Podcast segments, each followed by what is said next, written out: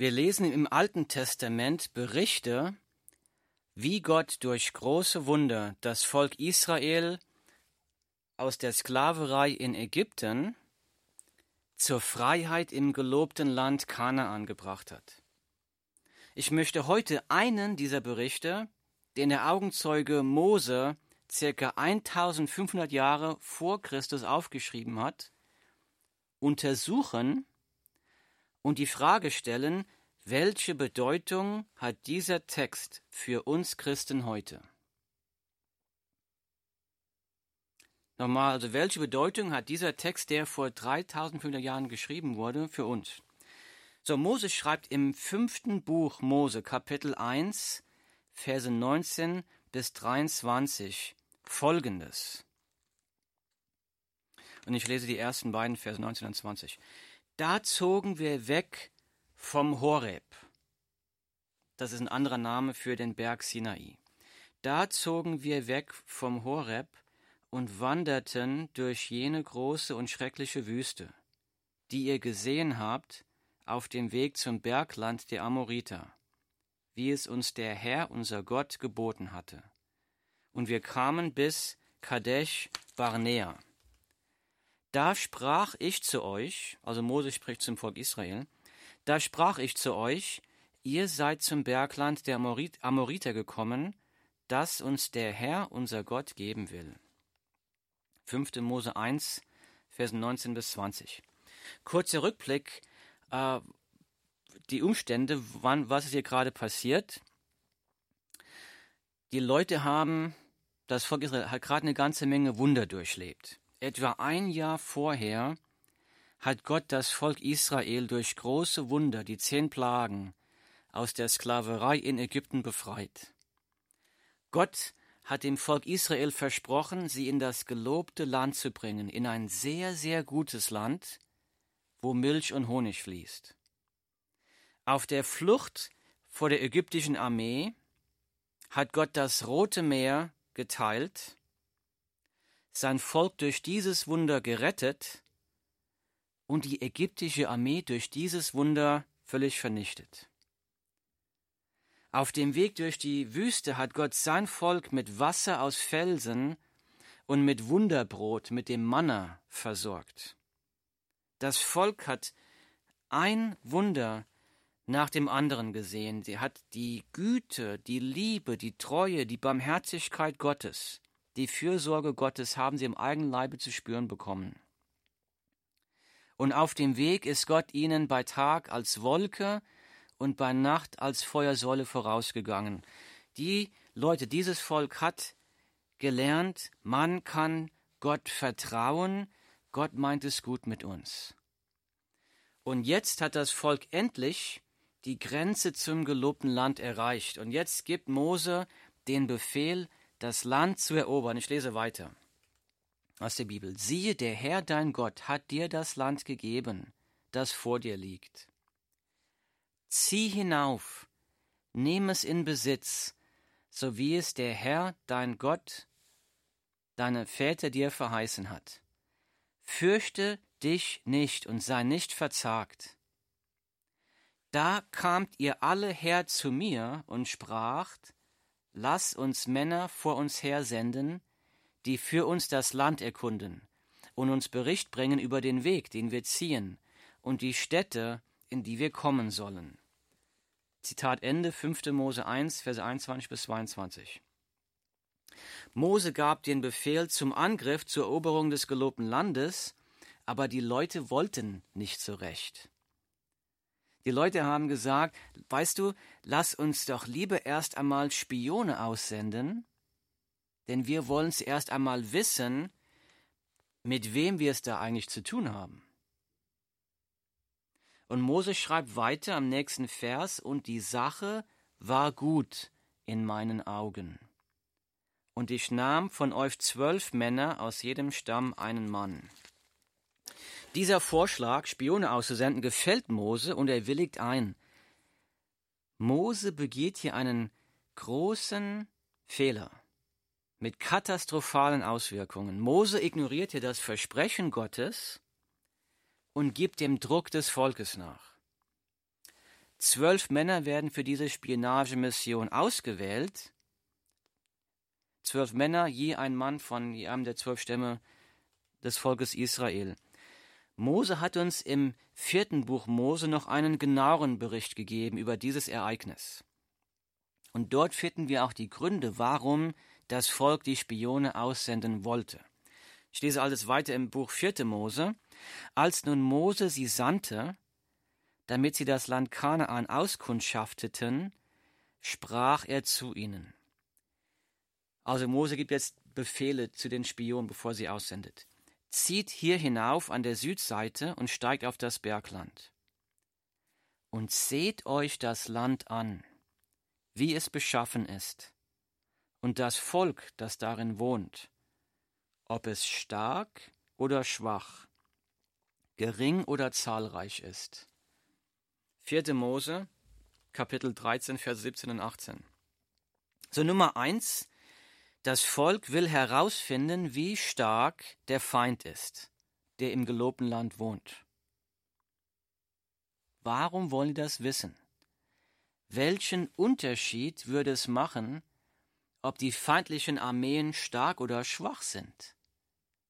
Gott hat dem Volk Israel doch den Sieg versprochen, den Sieg garantiert.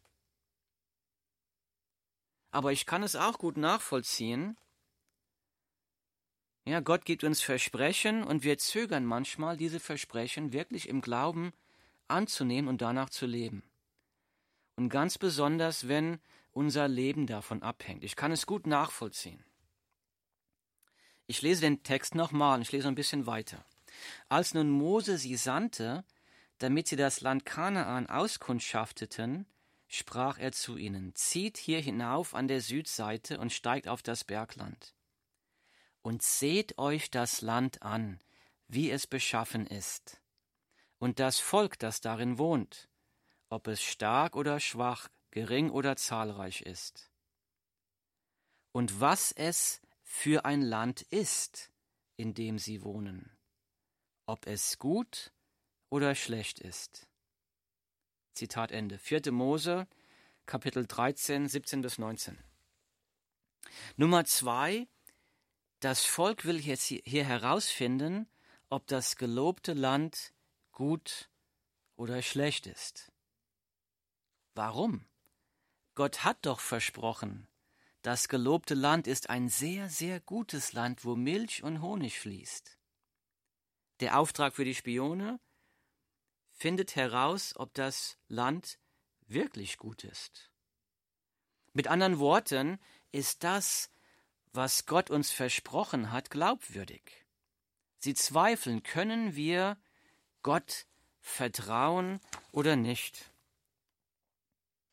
Dass Gott glaubt den Zusagen, den Versprechen Gottes nicht, obwohl sie Wunder über Wunder gesehen haben.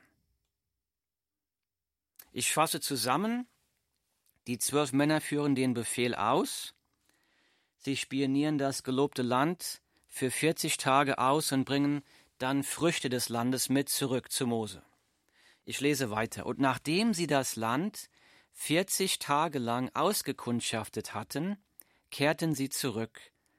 Und sie gingen und kamen zu Mose und Aaron und zu der ganzen Gemeinde der Kinder Israels in der Wüste Paran nach Kadesh.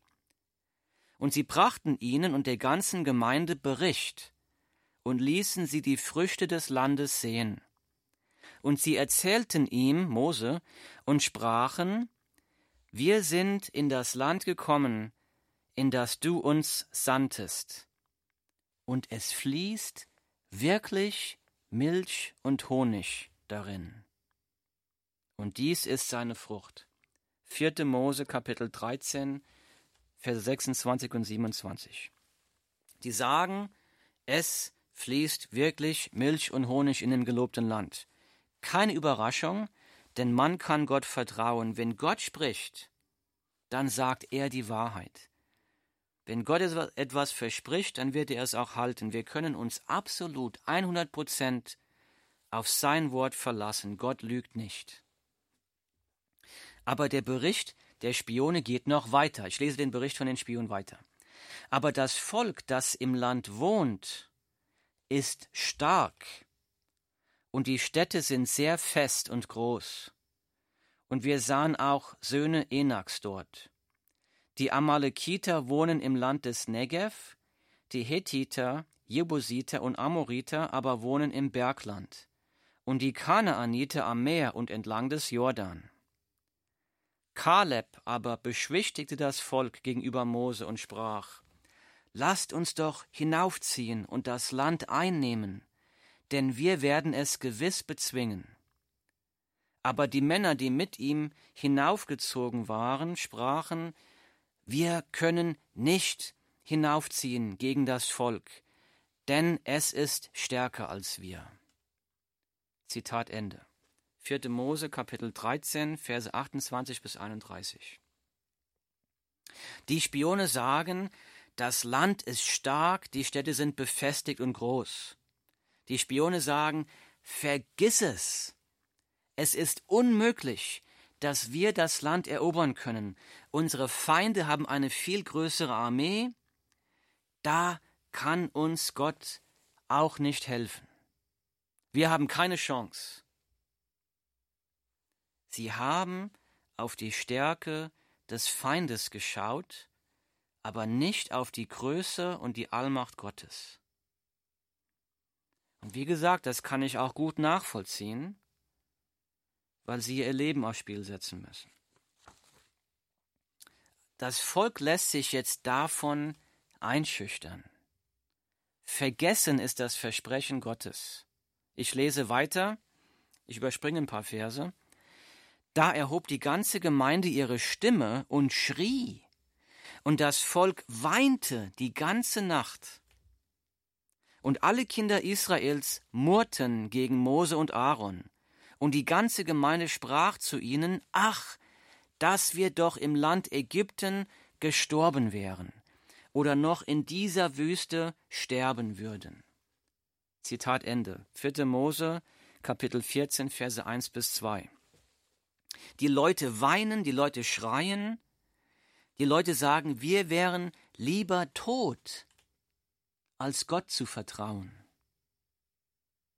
Vergessen sind alle Wunder, die Gott in seiner Liebe für sein Volk bewirkt hat. Und das finde ich schrecklich. Ich finde ich furchtbar. Vergessen sind alle Wunder. Die Leute haben die Fürsorge, die Liebe Gottes gesehen. Gott will sein Volk reich beschenken, aber sie wollen nicht. Er, Gott hat sie durch viele Wunder jetzt zur Tür, zur Grenze des gelobten Landes geführt und hat gesagt, kommt, nehmt das Land, ich habe es euch geschenkt. Und wie schrecklich, sie wollen es nicht. Gott will sie beschenken, sie wollen es nicht, sie vertrauen Gott nicht. Wie schrecklich ist es doch, die Geschenke Gottes wegzuwerfen. Wie schrecklich sich stattdessen zu wünschen, ach, dass wir doch im Land Ägypten gestorben wären oder noch in dieser Wüste sterben würden. Die Leute wollen die Versprechen Gottes nicht, sie vertrauen den Versprechen Gottes nicht. Gott will ihnen das Leben in Fülle schenken und sie sagen, ich will es nicht, ich will lieber sterben.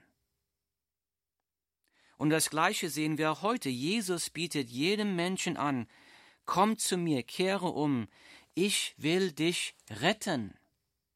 Jesus sagt, der Dieb, der Teufel ist gekommen, um zu stehlen, zu töten und zu vernichten, und er sagt, ich bin gekommen, um ihnen das Leben zu geben, das Leben in Fülle.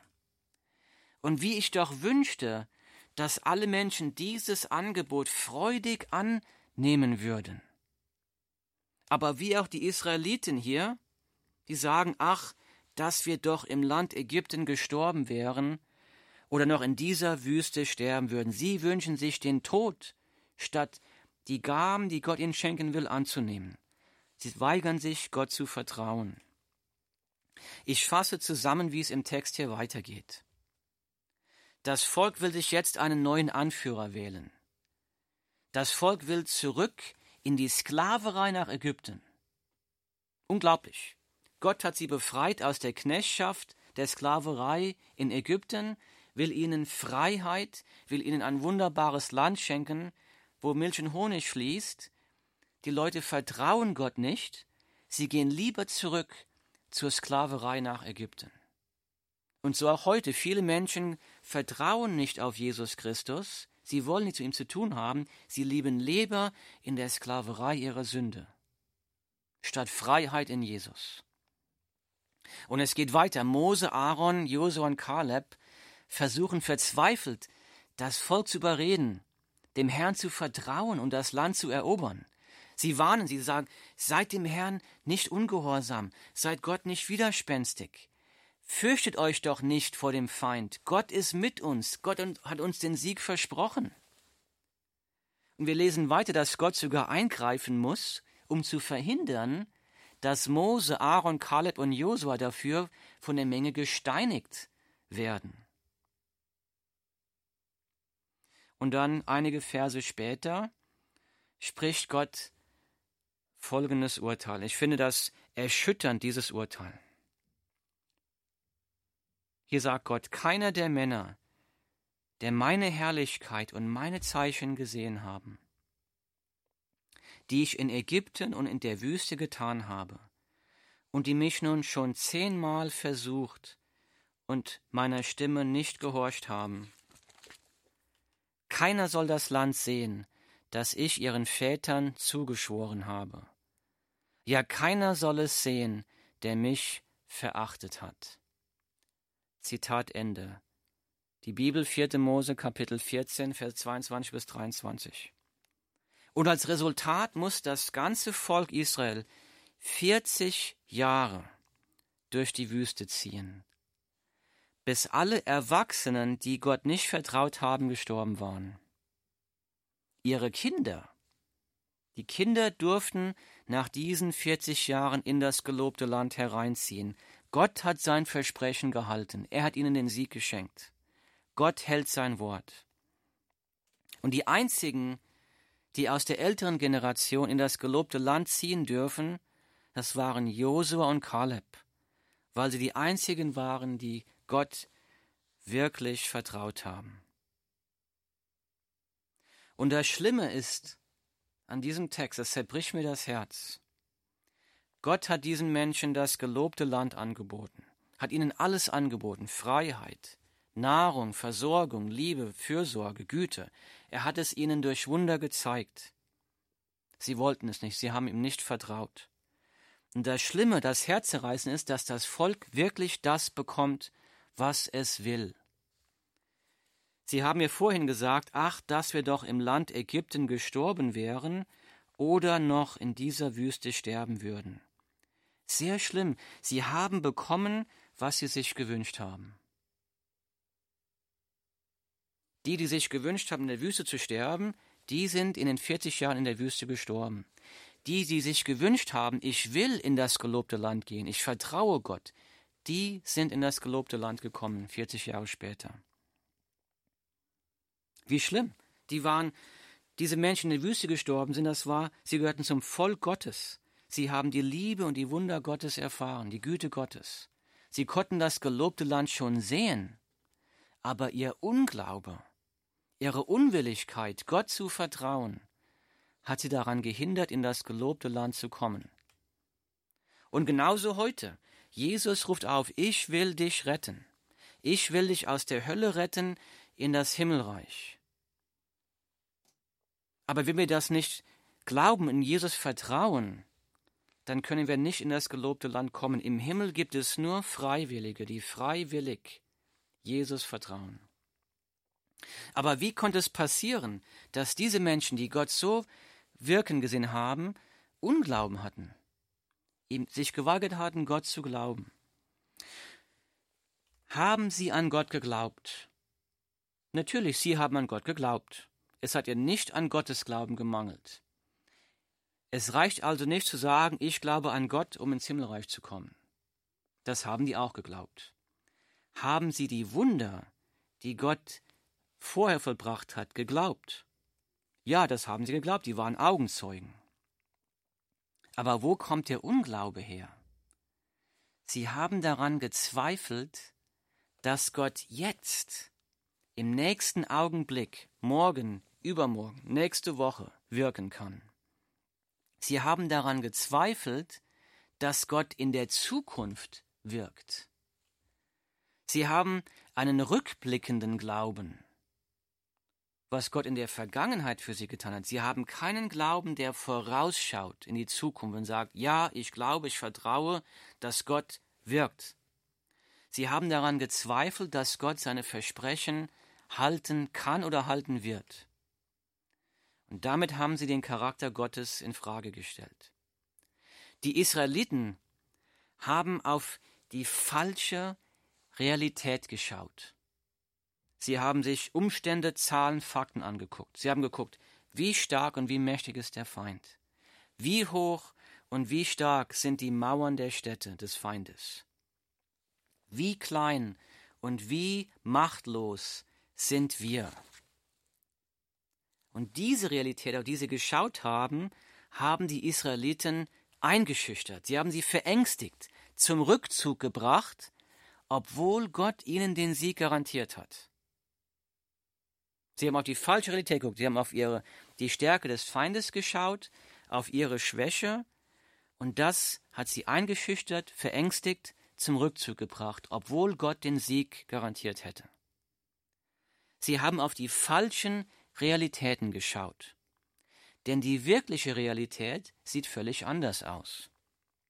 Nummer eins, Gott hat versprochen, ihnen das gelobte Land zu schenken. Realität. Nummer zwei, Gott lügt nicht. Gott hält sein Wort, Gott ist treu. Realität Nummer zwei. Gott ist allmächtig, Gott ist nichts unmöglich. Realität Nummer drei. Er hat es versprochen, er lügt nicht, er hat die Macht, es zu tun. Königreiche kommen und gehen, aber Gott ist ewig. Alle großen und mächtigen Menschen der Vergangenheit liegen begraben. Gott wird nicht alt. Mode, Weltanschauung, Politik, Technik, ändern sich ständig. Aber die Bibel sagt, Gott verändert sich nie. Die großen Philosophen, die gegen Gott gewütet haben, Atheisten, Gottesbeweis und so weiter, die Menschen, die gegen Gott gewütet haben, liegen begraben. Gott lebt. Keine Macht kann gegen Gott bestehen. Welche Rolle spielt es da, wie stark und mächtig der Feind ist? Wenn sich die gesamte Menschheit gegen Gott auflehnen würde, könnte die Menschheit Gott besiegen. Könnte die Schöpfung den Schöpfer besiegen? Und diese Frage wird eigentlich im Psalm 2 betrachtet. Im Psalm 2 wird beschrieben, was wir heutzutage sehen. Ich lese es mal vor. Warum toben die Heiden und ersinnen die Völker Nichtiges? Die Könige der Erde lehnen sich auf, und die Fürsten verabreden sich gegen den Herrn und gegen seinen Gesalbten, gegen, gegen Jesus. Sie sagen, lasst uns ihre Bande, ihre Ketten zerreißen und ihre Fesseln von uns werfen. Psalm 2, Verse 1 bis 3. Das heißt, in diesem Psalm wird gefragt, warum toben die Völker gegen Gott? Warum lehnen sich die Völker und ihre Könige auf gegen Gott, den Herrn und seinen Sohn, den Erretter Jesus Christus, den Gesalbten, den Messias? Warum? Warum sagen die Leute, lasst uns die Ketten zerreißen von Gott? Lasst uns befreit sein vom Glauben an Gott, lasst uns befreit sein von Religion, wir wollen frei sein ohne Gott. Wie reagiert Gott darauf? Es kommt im nächsten Vers, Vers 4. Da steht, der im Himmel thront, lacht. Der Herr spottet über sie. Das finde ich sehr ernüchternd. Wir Menschen halten uns für stark, für mächtig, für unsterblich. Wir denken, wir können uns Gott wegwünschen, wir denken, wir sind unser eigener Gott. Aber es ist eigentlich töricht, sich gegen Gott aufzulehnen, gegen den Schöpfer, der uns am Leben erhält, der die Macht hat, uns in Himmel oder Hölle zu werfen, der Gutes für uns will. Da sagt er lacht, er lacht über diese Torheit, als ob die Schöpfung gegen den Schöpfer kämpfen könnte, als ob wir Gott von seinem Thron stoßen könnte. der, der im Himmel thront, lacht, der Herr spottet über sie.